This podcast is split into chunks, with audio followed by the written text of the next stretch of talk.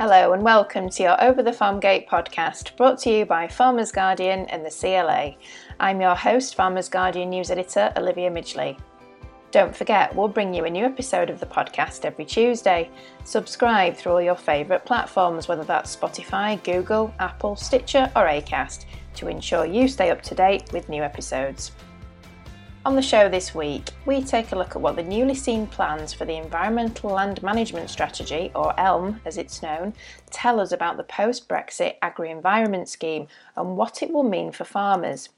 We also ask how the new Green Watchdog, the Office for Environmental Protection, which DEFRA is recruiting for now, will hold the government to account and ask if it will really deliver for the environment.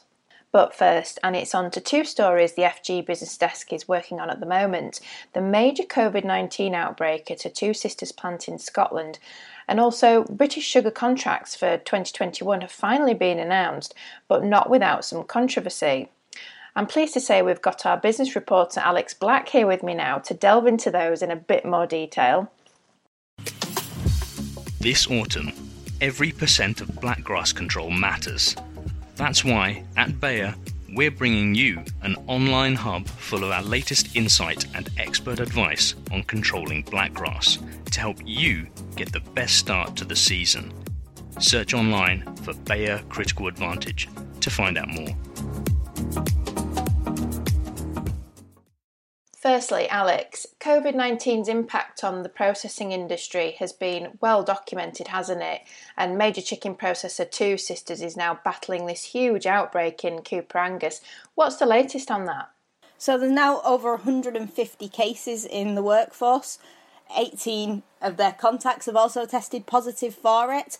It's a massive processor, so there's over 1,200 staff members when you count agency staff. They've all been told to self isolate until August 31st, and the household contacts have now been told they must self isolate until August 31st as well. There were worries for the supply chain.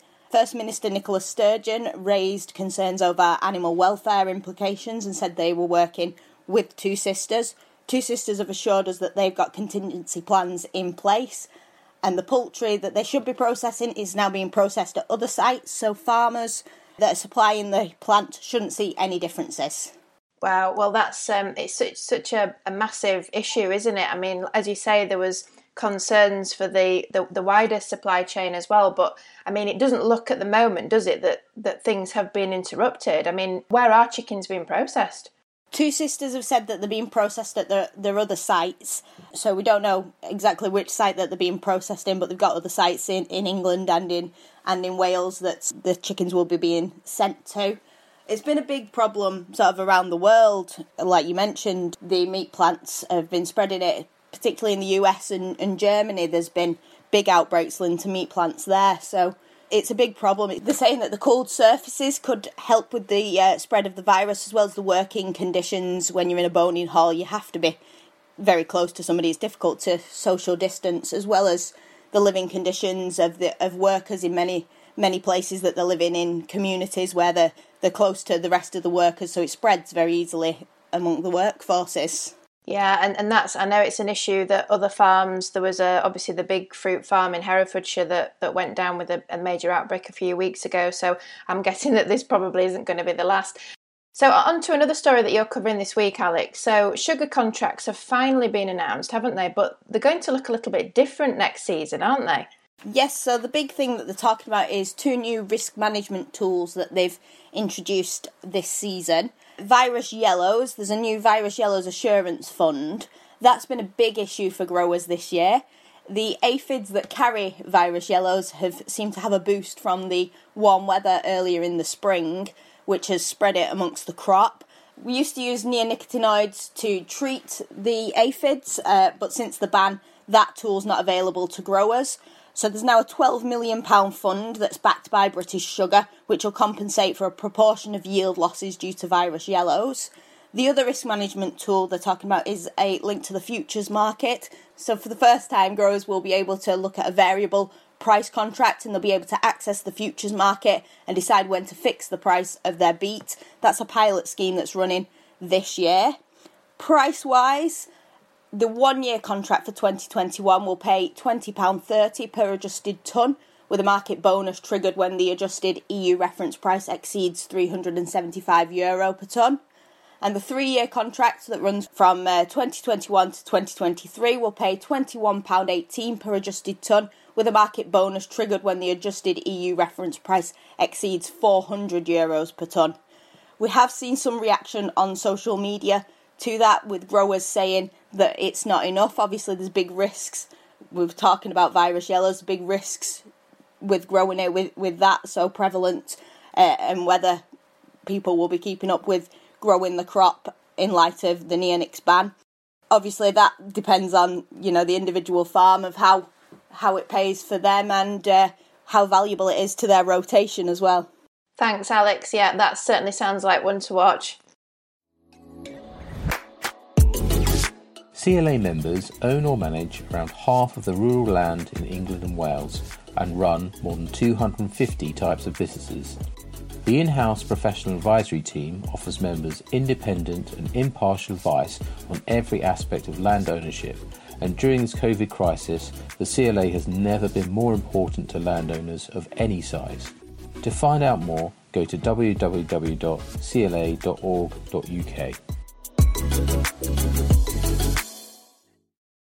Now, it's the scheme that's going to take over from the beleaguered countryside stewardship scheme and hopefully cushion businesses when direct payments start to fall away after Brexit.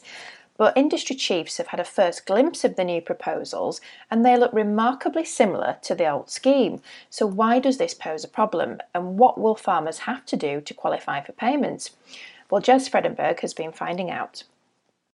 Leaving the EU will be a once in a generation opportunity to create a better, more sustainable, progressive, and globally competitive UK farming sector. So promised Michael Gove and many other Brexit proponents in government. Yet, documents seen last week outlining the new environmental land management scheme suggest little change from current agri environment schemes. Crucially, it shows farmers will not be paid for the value of the environmental services they provide and will instead only receive money for income forgone plus costs. Farmers will be paid for actions rather than outcomes, and direct payments will be wound down quickly, with farmers anticipated to lose half their basic payment scheme claim by 2024. So, quite a change. Let's find out what's going on. George Dunn, Chief Executive of the Tenant Farmers Association, is on the line. George, this is really very different to what has been promised, isn't it?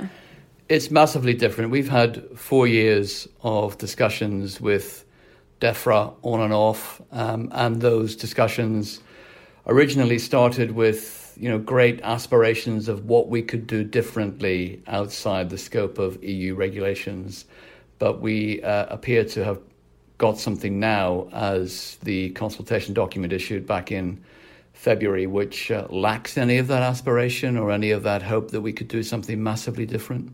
Mm, and there are there are quite a few things in there that are potentially a little bit concerning. Would you say?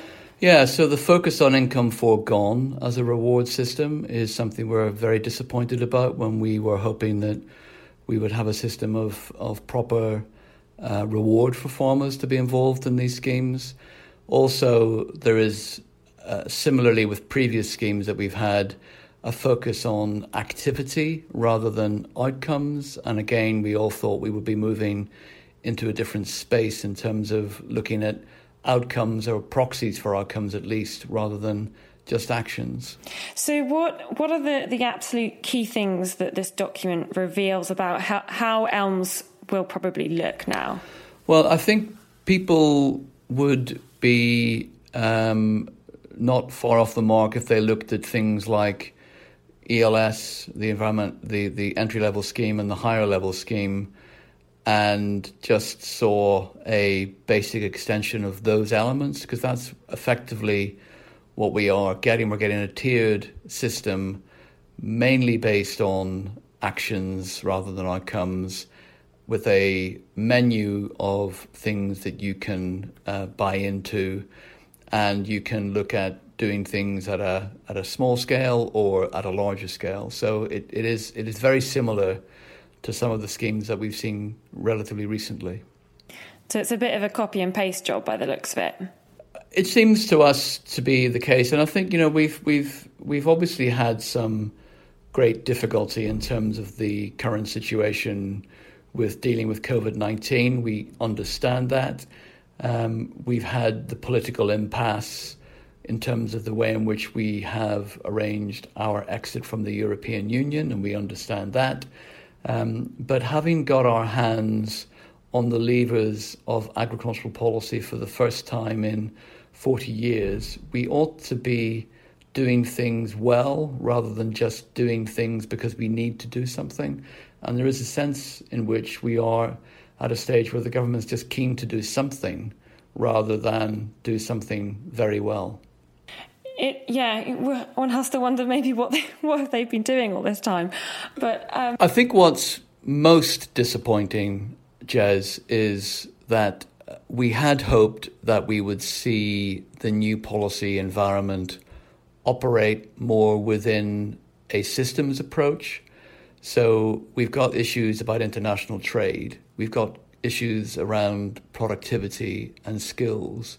We've got issues around the climate uh, policy. We've got issues around biodiversity. We've got supply chain issues, and the agriculture bill has got some things to say about supply chains. Um, and then we've got ELM. And I think the difficulty that we have is how all of these things fit together in order to create a coherent, whole, and viable policy for UK agriculture. So we are still operating very much in silos rather than looking at policy in a across the piece systems approach. Because if we are going to see a profitable, resilient agricultural industry which is delivering for the environment, delivering for animal welfare, and delivering profitability, we do need the government to become more systems oriented rather than doing things in silos. And ELM has certainly been a policy developed within a silo. Did you think that this would happen? I mean, after, like you said, there's been four years of discussion with DEFRA. Did it feel through those discussions that that was something that was understood, that more systemic, more system, sorry, based approach? Well, I think there was certainly a lot of hope around the discussions that we have had previously with DEFRA. And we also had the Food and Farming Commission report uh, that the RSA uh, helped uh, produce, which looked from a external, from government perspective into what we needed as a uh, as, as, a nation, and they very much looked at uh, future policy being from from a systemic approach. But I think we've just got ourselves into a bit of a rut, and I'm not blaming anybody for where we've got to. We did have the political impasse. We have had to deal with COVID 19. But now there just appears to be a rush to get things done rather than taking the time that we should be taking in order to ensure that we have a good, sustainable, and robust policy going forward. So this is not about just trying to hang on to the stuff that we've had previously. It's about having a proper pause to say, okay, we have had a difficult time, but let's take the time to put together a proper package for the long term. Uh, I mean, obviously, uh, we are still pleased that the government is committed to the funding to the industry into the long term, and we are at least pleased to see that the government is keen to ensure that uh, there is a viable uh, scheme for farmers to enter. But we don't want this to be just another scheme. We want this to be the best scheme that we could possibly produce. And in the circumstances of leaving the European Union, one of the things that farmers were told and given an assurance about was that um, we would be able to do things differently. And it's a great shame now that we are just doing something because we can rather than because we should be doing it in a, in a really good way. Where do we go from here, George? You know, is is this is this the end of the line for it? Do you think, or is there still um, a chance to to rescue it and and build something that is, like you said, that is different and progressive. Yeah, I think over the past literally weeks, Jez, um, there has been a massive ramping up of, of activity in terms of engagement on this policy space. And certainly we've had much more engagement over the past few weeks with, with DEFRA and Natural England officials than we have done over the past uh, little while during the, the, the, the, peak of the coronavirus uh, issues. Um, so at least there is activity. We just now need to turn that activity into progress. You're still ploughing on, and so are we. Get Farmer's Guardian delivered directly to your door every week and access the latest news from the world of agriculture 24 7 through fginsight.com. Simply subscribe to Farmer's Guardian. Check out our latest deals at fginsight.com forward slash subscriptions today.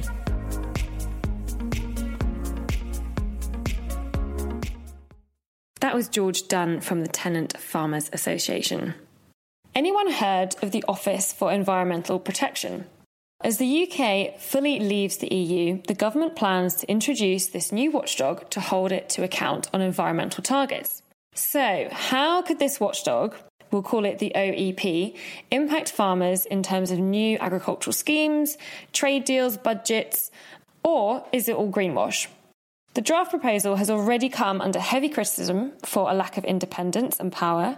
So, all this needs digging into. To do that, I'm joined by Mike Holland, Secretary and Advisor at the Agricultural Law Association. So, what do we know at this point then, Mike? What exactly the OEP is likely to be doing, like the, the sorts of areas that it's likely to be working in, the sorts of statutory duties that it might have? Uh, well, Jez, thanks very much for uh, inviting me along to, to discuss this with you. I mean, the principal objective of the OEP is to contribute to the environmental protection of the UK and the uh, improvement of the uh, natural environment. And obviously, it remains to be seen whether those principal objectives and functions change as the legislation passes through Parliament.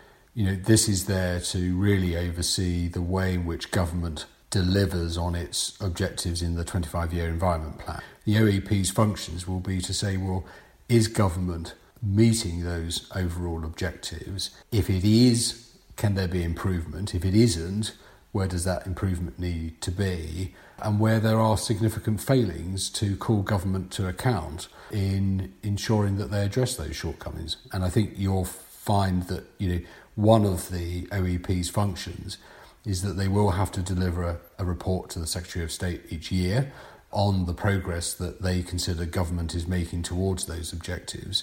And I think the other point to make, and I, particularly for our sector and particularly for farmers and contractors and all those that are occupying and managing land on the ground, this is not a replacement for the Environment Agency. The Environment Agency sits there, it carries on its enforcement role, it carries on its, its, its own duties.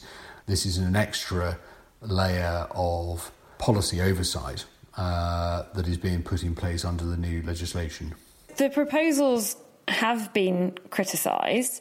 There are people that have said that the OEP will not have enough resources to do what is being proposed. There's others that have said that actually, even though the OEP will have to report to the minister, ministers will not be required to present those findings to Parliament. So, what what is going on here? Like, you know, do you think that the OEP is going to be fit for purpose? Is it really going to be able to scrutinise those environmental targets, and will it have the power to do anything about it? Well, it's a good question because, of course, we're dealing with two very different sized organisations. On the one hand, we have the EU Commission, which is the all singing, all dancing mammoth organisation that it is. Uh, and of course, it has incredibly broad powers. Let's let's be honest. The OEP has a very specific function. Its resources can't be compared to the Commission. So I think you know it would be wrong for anyone to suggest that you know we we've got an equal body in the OEP. Having said that, the legislation does require that the OEP reports. It does require that the Secretary of State takes account of that report in publishing their general report on the 25 year environment plan. And I think that does offer the means by which the government is scrutinised. As with much of this, the proof is going to be in the pudding. We will need a period of time with the OEP in place to understand how well it is performing that function and, and quite frankly, is government listening to them? I, I think government will have to listen to them. I don't think the way in which the OEP is required to report and the way in which the Secretary of State is required to respond to that, that actually there'll be much hiding place for the government. And, and, I, am not suggesting the government wish to hide, but I'm suggesting that, you know, it's going to be a pretty, dare I say it, transparent process at that point. And again, proof's in the pudding, won't it? But for the farming community, I, I, I think the way in which the OEP's functions are delivered, the requirement for it to look at things on an annual basis that ultimately, I think, will start to feed down to policies like ELMS because if it isn't satisfied that government is meeting various objectives under the 25 year environment plan, that it will, I would imagine, look at all avenues to how that might be addressed. Now, you know, if there's a particular shortcoming where the ELM scheme can provide uh, further support, then of course that's likely to impact on farmers. Now, I use the word impact. I mean, there may well be opportunities there, and I think you've got to, yeah, you've got to look at you know the two sides of the coin. One issue that has been raised about the OEP is that it looks at the moment with the draft legislation, it looks like it won't have the power or the duty to really sort of scrutinise government budget. Potentially a huge issue, particularly if we're talking about ELMS and what kind of budget that is going to be like. You know, how are farmers going to be able to deliver those environmental targets, which the government has been talking about this week, in fact, if the, you know, we, we could end up, I suppose, with a situation where the, you know, there are all these targets, the watchdog is trying to scrutinise those targets and ensure they're met, but then perhaps the budget isn't big enough and the watchdog isn't involved in uh, dealing with that budget. So, you know, I guess it is. do you think is that likely to be an issue, or what what could happen there? If UK government of whatever colour is determined to deliver on the 25 year environment plan objectives, then by implication, if there are improvements that have to be made, it has to find the budget to do so. I slightly couch that comment to avoid any naivety, but it, it, it, sort of follows, doesn't it, that if, if you accept a recommendation to do something, then you've got to find the means to do it. Obviously, uh, you know, a really important thing for farmers listening to this is how trade deals might go ahead in relation to standards around food safety, environmental standards, welfare standards, etc. Do you think that the OEP will will be able to be involved in that in some way and have some kind of um, power or duty to scrutinise those uh, those trade deals to ensure that they do not undermine environmental standards? I don't think it will, in all honesty. I mean, before we sort of came on air, as it were, I, I sort of checked myself again. I, I, had a look at the trade bill and the environment bill and searched the environment and trade respectively in each, and, and, and, and it didn't come up. So, I, you know, there is nothing there is nothing in the Environment Bill that gives the OEP that function. Is that odd? Quite. Do you think that's odd? Well, uh, I'm no trade expert, but I think it's for government to pull these various pieces of legislation and objectives together. It is just very clear that the OEP will not have a remit in trade. If, sorry, Mike, I was just saying, and this is, uh, you know, ignorant question, but if if the OEP is not going to have oversight of environmental targets and issues in trade deals, then who would or what would? Come back to the government's principal functions uh, in, in these pieces of legislation. It's got a 25 year environment plan that is committed to meeting the objectives of. The Environment Bill is coming forward in Parliament to deliver on that. It's got a trade bill that deals with trade it seems to me that we've got one common denominator, which is the government itself. So you know, you either you either deliver on your environmental objectives or you don't. If there are other pieces of legislation which might run the risk of undermining another piece of legislation, then clearly government have got to keep that. They've got to consider how they deal with that. DEFRA recently started recruitment for the new chair of the OEP. I mean, this in itself has been criticised since ministers will have the power to appoint that person. But what kind yeah. of person are you hoping is appointed, and what is the risk of a lack of independence from government in, a, in appointing that person? Yeah, well, I, well, I think it's it's obviously a good start that it's an appointment which has been publicly advertised and, and obviously not a you know an internal uh, appointment. And I think this whole issue of independence has been long running with the OEP ever since it was first proposed. Uh, I've sat in a number of open sessions where where where where the independence of the OEP has been continually questioned and you know, certainly in our representations to the early consultation on the OEP, you know, we made very clear that we expected that, that body to be independent and the board to be independent, uh, as independent of, of government as possible. Thanks to Jez and to Mike Holland and George Dunn as well. Well, that's it for this week. Shame the same can't be said for Storm Francis, which is battering the southeast at the moment. Don't forget to subscribe on your favourite podcast platforms to keep notified of new episodes of Over the Farm Gate. We'll be back next week with more. From us at FG and CLA, thank you for listening. We hope you stay safe and well. Goodbye for now.